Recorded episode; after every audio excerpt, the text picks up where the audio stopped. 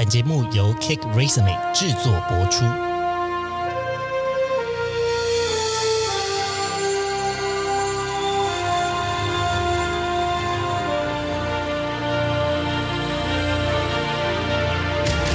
欢迎来到职涯探险，我们将固定在每周分享职场与人生的真实现场，图鉴各种职场生活丛林中的经验故事。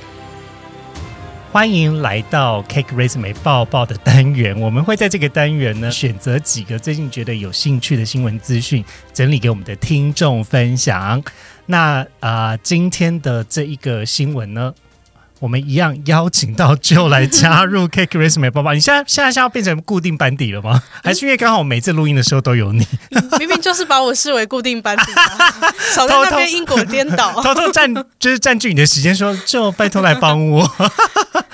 蛮好玩的啊、可以看 Henry 很紧张的样子。大家可知道，我准备这个新闻真的是有一点紧张。今天呢，我们一样会有十分钟的计时。对，那我现在呃开始吗？呃，开始之前呢，先跟大家讲一下，我们现在这个录音的时间点呢是七月二十六号的礼拜三下午嗯，啊。我们要分享的这个新闻呢，请就先帮我们大概讲一下，我要分享哪一则新闻。OK，它的标题是“近师生恋，你已成年区分”。那个“你”是即将，就是拟定的那个“你”，也就是说要开始进师生恋喽。也讲的好像以前没有进师生恋一样。然后会以成年与否来规定相关的法律。了解。那我当初看到这个新闻的时候，它的新闻呃的这个时间呢是七月十九号周三早上的新闻。那这一则新闻呢，主要是在讲说行政院通过性平三法的修正草案，那明定禁止校长和教职员不和不不可以和学生。发展有违专业伦理之关心，也就是挂号师生恋，情节严重会由性平会处以终身解聘，但应否限定是未成年的学生，引发讨论。那呃，这个行政院的院长陈建仁呢，在立法院答询的时候讲说，这个性骚扰呢，定义应该是呃要朝向未成年师生恋要禁止这样子的方向去前进。但是呢，在修正的方针呢，因为这个行性平三法呢，其实它涵盖的范围是比较广的。那要如何同时可以达成有效、友善跟可信赖这样子的呃方针去落实，会是呃接下来这个修法这个陈建仁呃行政院长认为的这个方向。那想请 Henry 再跟大家仔细的分享一下，为什么这个性平三法的修法，我们今天会特别着重讨论师生恋，到底师生恋跟这个法律之间的关系是什么？那未成年与否又会有什么样的顾虑呢？首先呢，因为这个师生恋呢，它比较像是一种权势上面有一种双层双重的关系存在。那如果说我们今天大家都是成年人，那自由恋爱的情况下，我想要跟谁谈恋爱，当然可能就不会有太多的局限。那但是发生在学校这个地方的话，有一些为难的点，就表示说学校有可能是有未成年的学生，那同时。老师跟学生之间又有一种师生的关系，有一种呃这个权力结构上面的不对等啊。一般在理解上面，大家可以理解的一个状况。那不过在这个呃立委这边，他们在讨论的过程中呢，民进党的呃立委呢就表示，他说在这个性平的修正法案中的主张呢，全面禁止老师跟未成年的学生谈恋爱，因为未成年学生应该大多数都是在国中。国小跟高中的阶段，那必须要考量这个场所的特殊性，就是我刚才所讲的，学校很多时候，呃，就是学生去学习，他必须得出现在学校。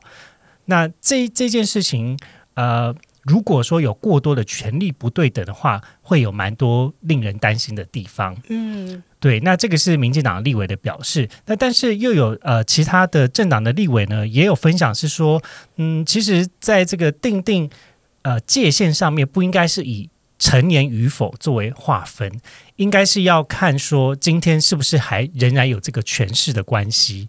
所以呃，在教育部长他这次的分享是说，这次的性平修正法呢，是主要是需要避免权力被滥用，而不是要限制谈恋爱。他举个例子，假如说今天是 A 系的老师跟 B 系的学生，B 学生不修 A 老师的课，那他们的交友将不受影响。嗯，对，那呃，这个清大的副校长戴念华也有说，就如果说今天是大学师生两情相悦，没有对价的关系，呃，他也没有介入其他的家庭或者是第三者的问题，那他们要发展恋情，应该说是可以啦。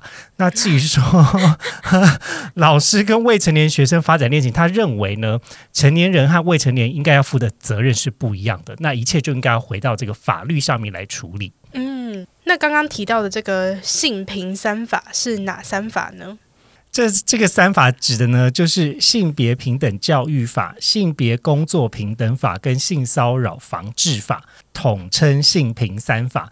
那理解上面，大家可以理解说，一个是在学校发生，一个是在职场发生，第三个呢，就是不是在学校，也不是在职场发生的时候，应该可以涵盖的范围。嗯，那为什么要特别分不同的发生的地点呢？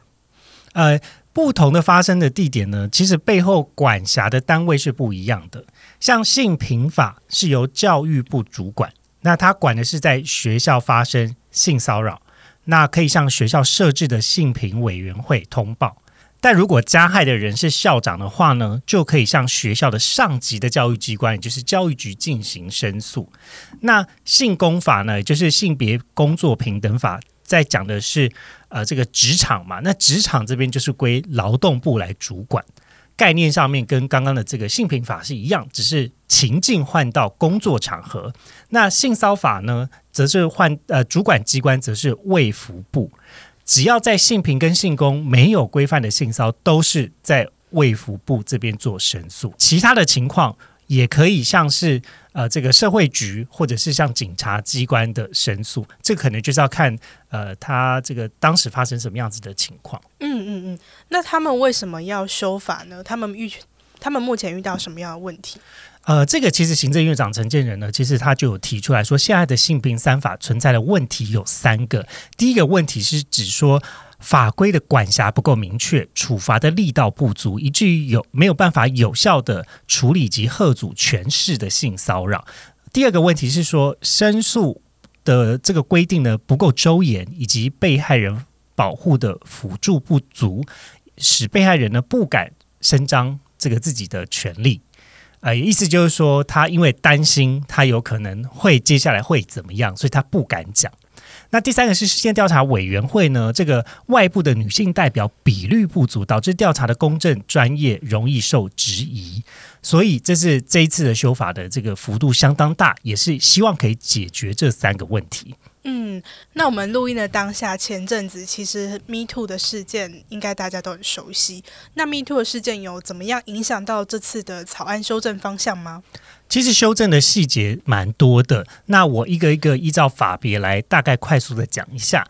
性平法呢，学校的单位的涵盖范围更广了。以前这个军警院校跟矫正学校是没有含在里面，现在被包含在其中。另外一个部分呢，针对他如果今天是校长跟教职员工的话，被害人可以向法院申请这个惩罚性的赔偿金。如果是这个校长的话呢，这个可以要求三到五倍的赔偿但如果今天是学生对学生的话，要导入修复式的正义跟辅导的策略，与修复关系。嗯，职场中呢，如果加害的人是主管的话，就算是一般的权势性骚扰；那如果是雇主或者是机关首长，就是特别权势骚扰。后者这一种会在加重刑法跟刑度，还有罚款跟赔偿都会被调升。刑事的部分会加重刑责。那行政罚款的话，如果今天是雇主，最高可以罚一百万。嗯，那另外还有民事性的赔偿，权势性侵可以最高要求三到五倍的赔偿。